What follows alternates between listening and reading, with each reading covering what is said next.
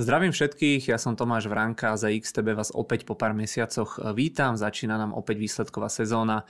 Naši starší sledovatelia už asi vedia, že my zvykneme robiť k nejakým možno 20-25 firmám krátke videá, kde si rozoberieme hospodárske výsledky za predchádzajúci kvartál. No a dnes začnem netypicky firmou LVMH, teda Louis Vuitton, Louis Vuitton Moet Hennessy. Dúfam, že som to dobre teda povedal alebo prečítal. Ja som tak nejako zachytil už aj napríklad na Twitteri, že je to jedna z takých najlepších európskych spoločnosti, že ju tam ľudia často spomínajú. A videl som teda, že včera večer, alebo myslím dnes ráno zverejňovala výsledky, tak som si povedal, že zmena je trošku život, tak premiérovo som sa rozhodol, že ma skúsim spracovať aj tieto výsledky. E, takže ako vždy na začiatku každého videa poďme teda na disclaimer, ktorý upozorňuje na rizika, ktoré sú spojené s obchodovaním alebo s investovaním.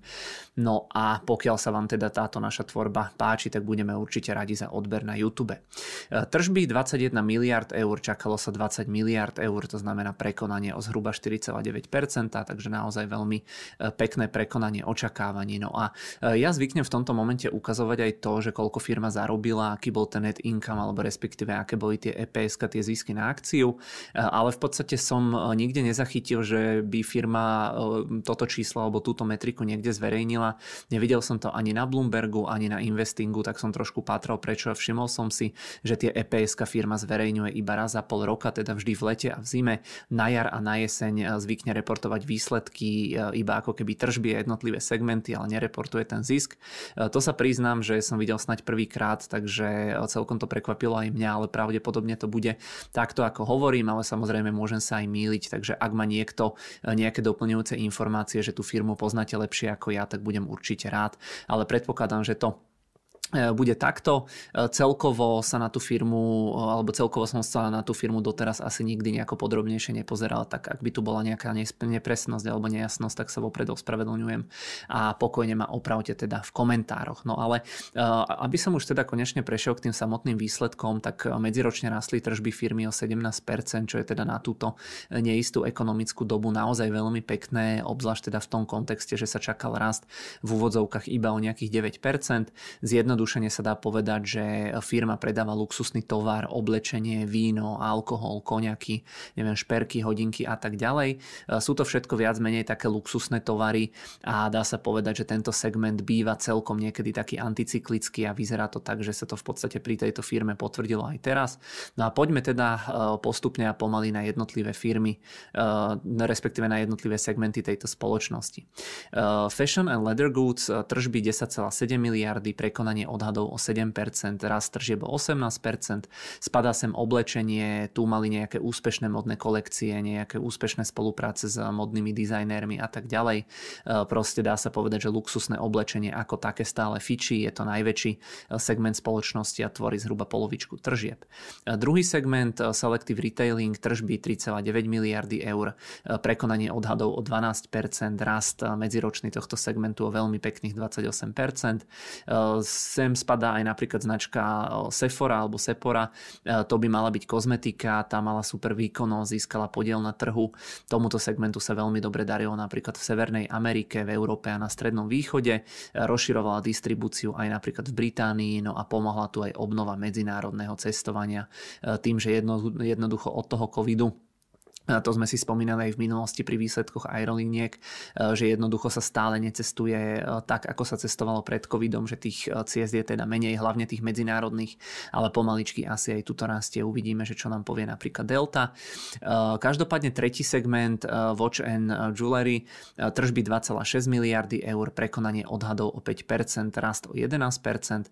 Tu je napríklad klenotníctvo Tiffany, spomínali tam znovu otvorenie obchodu v New Yorku, ktorý by mal tvoriť asi 10 celkových tržieb Tiffany, takže naozaj asi veľmi, veľmi podstatná časť tohto biznisu alebo podnikania. No a bola tam spomenutá aj nová kolekcia šperkov, dobre to išlo aj napríklad hodinkám, tak Hoyer, alebo napríklad aj Hablotom, takže aj v tomto segmente všetko v poriadku. Štvrtý segment Perfume and Cosmetics, tržby 2,1 miliardy eur, prekonanie odhadov o 4%, rast o nejakých 10%. Tu tiež teda celkom fajn rast, napríklad voňavky Sevič, v tým sa darilo veľmi veľmi dobre, veľmi dobre sa, sa darilo aj ich značka make-upu a tak ďalej. No a posledný segment Wine and Spirits tržby 1,7 miliardy eur, to je teda najmenší segment. Nesplnenie odhadov o 0,15%, takže toto je jediný odhad, ktorý trošičku, alebo jediný segment, ktorý trošičku netrafil tie očakávania, ale nič nejaké drastické. Každopádne medziročný rast bol aj v tomto prípade o 3%. No a sem sa radí napríklad šampanské Moet, ten tiež rastol veľmi pekne, veľmi silno. Radíme sa aj napríklad koniak Hennessy a tak ďalej. No a tu bol ten rast najmenší práve aj kvôli vysokým zásobám napríklad v Spojených štátoch amerických, ktoré, ktorý, alebo ktoré teda tí distribútory alebo predajcovia mali. Takže v skratke sa dá povedať, že teda všetko rástlo, skoro všetko prekonalo očakávania, takže naozaj tie výsledky úplne super. Firma tam ale povedala, som tam čítal, že vidia, čo sa deje, deje vo svete, že teda ostávajú ostražití a obozretní a že sa chcú sústrediť primárne na rozvoj svojich silných značiek, čo mi dáva akože pri takejto spoločnosti perfektný zmysel, lebo naozaj vidíme, že e, tie silné značky jednoducho majú silu, e, silu a drive aj v takýchto ťažkých časoch.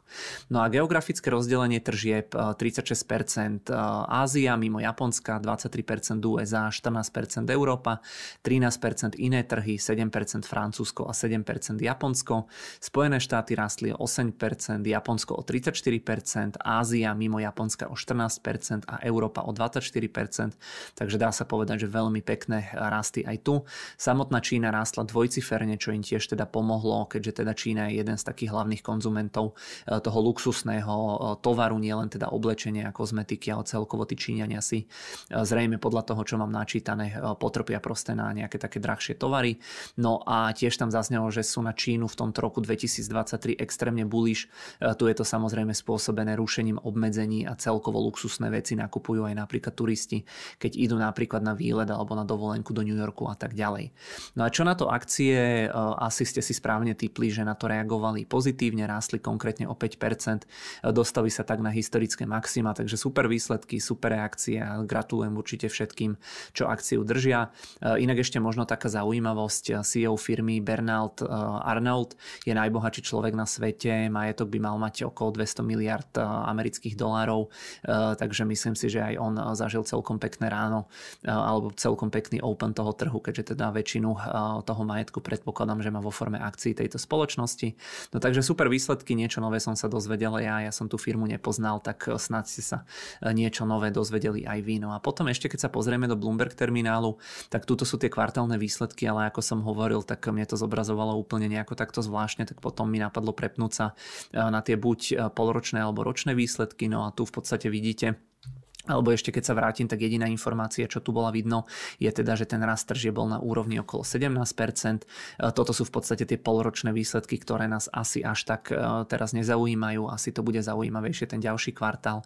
No a tu sú potom výsledky za jednotlivé roky, ale vidíme, že každým rokom veľmi pekný rast tržieb.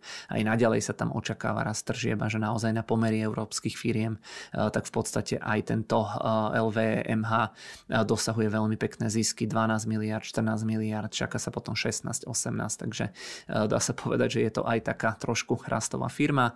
No a tu máme opäť e, spracované výsledky z Bloombergu pre tých, e, ktorí nás sledujú teraz prvýkrát, tak v podstate vždy tu môžete vidieť, alebo teda skoro vždy, prvýkrát tu nevidím tie EPS, ako som spomínal, ale vždy tu vidíte tri stĺpčeky. V prvých riadkoch väčšinou bývajú spomenuté, že tržby, to sú revenue a pod tým býva, že EPS. Tu vidíte reálnu hodnotu, tie modré čísla, biela hodnota je to, čo sa očakávalo a vždy tento tretí stĺpček, buď ten zelený alebo červený, vidíte, že e, okolko tá daná metrika prekonala alebo nesplnila očakávania. Tu napríklad vidíte, že tržby boli prekonané o 4,85%. Tu sú tie jednotlivé segmenty, tu je v podstate ten organický rast tých jednotlivých segmentov, e, takže skoro celé sa nám to tu zelená, takže určite teda pozitívne. No a štandardne okrem tých revenue tu bývajú aj tie EPS, ale teda to, prečo to tak nie je, sme si pred chvíľočkou vysvetlili. No a ja okrem toho ešte zvyknem e, vždy ukazovať takto aj vývoj tých akcií v platforme. Toto môžete vidieť tú dnešnú reakciu, že tá firma otvorila nejaké 3% v pluse, potom ešte vzrástla, takže naozaj, keď si dáme nejaký takýto vyšší time frame, dajme tomu, že aj mesačný, tak vidíme, že naozaj úplná raketa, hej, že za tých posledných, ja neviem, 10-15 rokov uh, rast o nejakých 700-800%, takže určite jedna z najlepších alebo najúspešnejších veľkých uh, amerických akcií. No a ako vždy, ja vám potom pod video si tam dáme hlasovačku, aby sme vedeli, že kto z vás to má nakúpené a kto nie.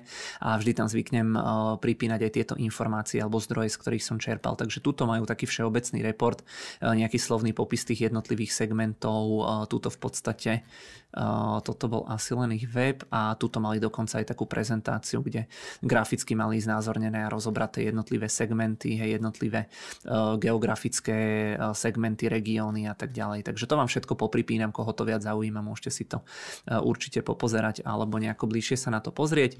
No a e, ešte teda ocenenie firmy, tu môžete vidieť, že sa momentálne obchodujú za nejaký 32 násobok ročných ziskov, čo teda e, je naozaj extrémne vysoká hodnota, ale teda je asi vidno, že tá firma si to ocenenie zaslúži a že plus minus historicky bola síce možno trošku lacnejšia až teda na ten pík v okolí, v okolí covidu, ale teda plus minus, že naozaj nejde o lacnú firmu.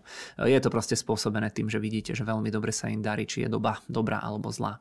No a záverom, pokiaľ by ste mali chuť si trošičku nejako podiskutovať, pretože pod niektorými videami naozaj tá diskusia sa veľmi pekne dokáže rozbehnúť, tak tri také otázky, čo mi napadli na vás, že či používate niečo z produktov tejto spoločnosti, či si podľa vás táto firma zaslúži takéto vysoké ocenenie a tretia otázka, že či si podľa vás tá spoločnosť udrží tú svoju silu aj tie ďalšie kvartály, lebo ako som spomínal, tak zatiaľ vyzerá, že naozaj veľmi, veľmi dobre sa jej darí a že je teda anticyklická. E, ja vám v tejto chvíli ďakujem za pozornosť. E, dnes myslím, že ešte bude reportovať Delta, tak uvidím, že či sa k tomu dostanem, ale možno sa pozrieme aj na to, e, aké boli tie výsledky jednej z najväčších amerických aerolíniek. No a dovtedy, ak by ste mali záujem, tak budeme určite radi, keď nám dáte odber na YouTube alebo si prehráte nejaké predchádzajúce videá. Ďakujem ešte raz, budeme sa určite v dohľadnej dobe ešte počuť.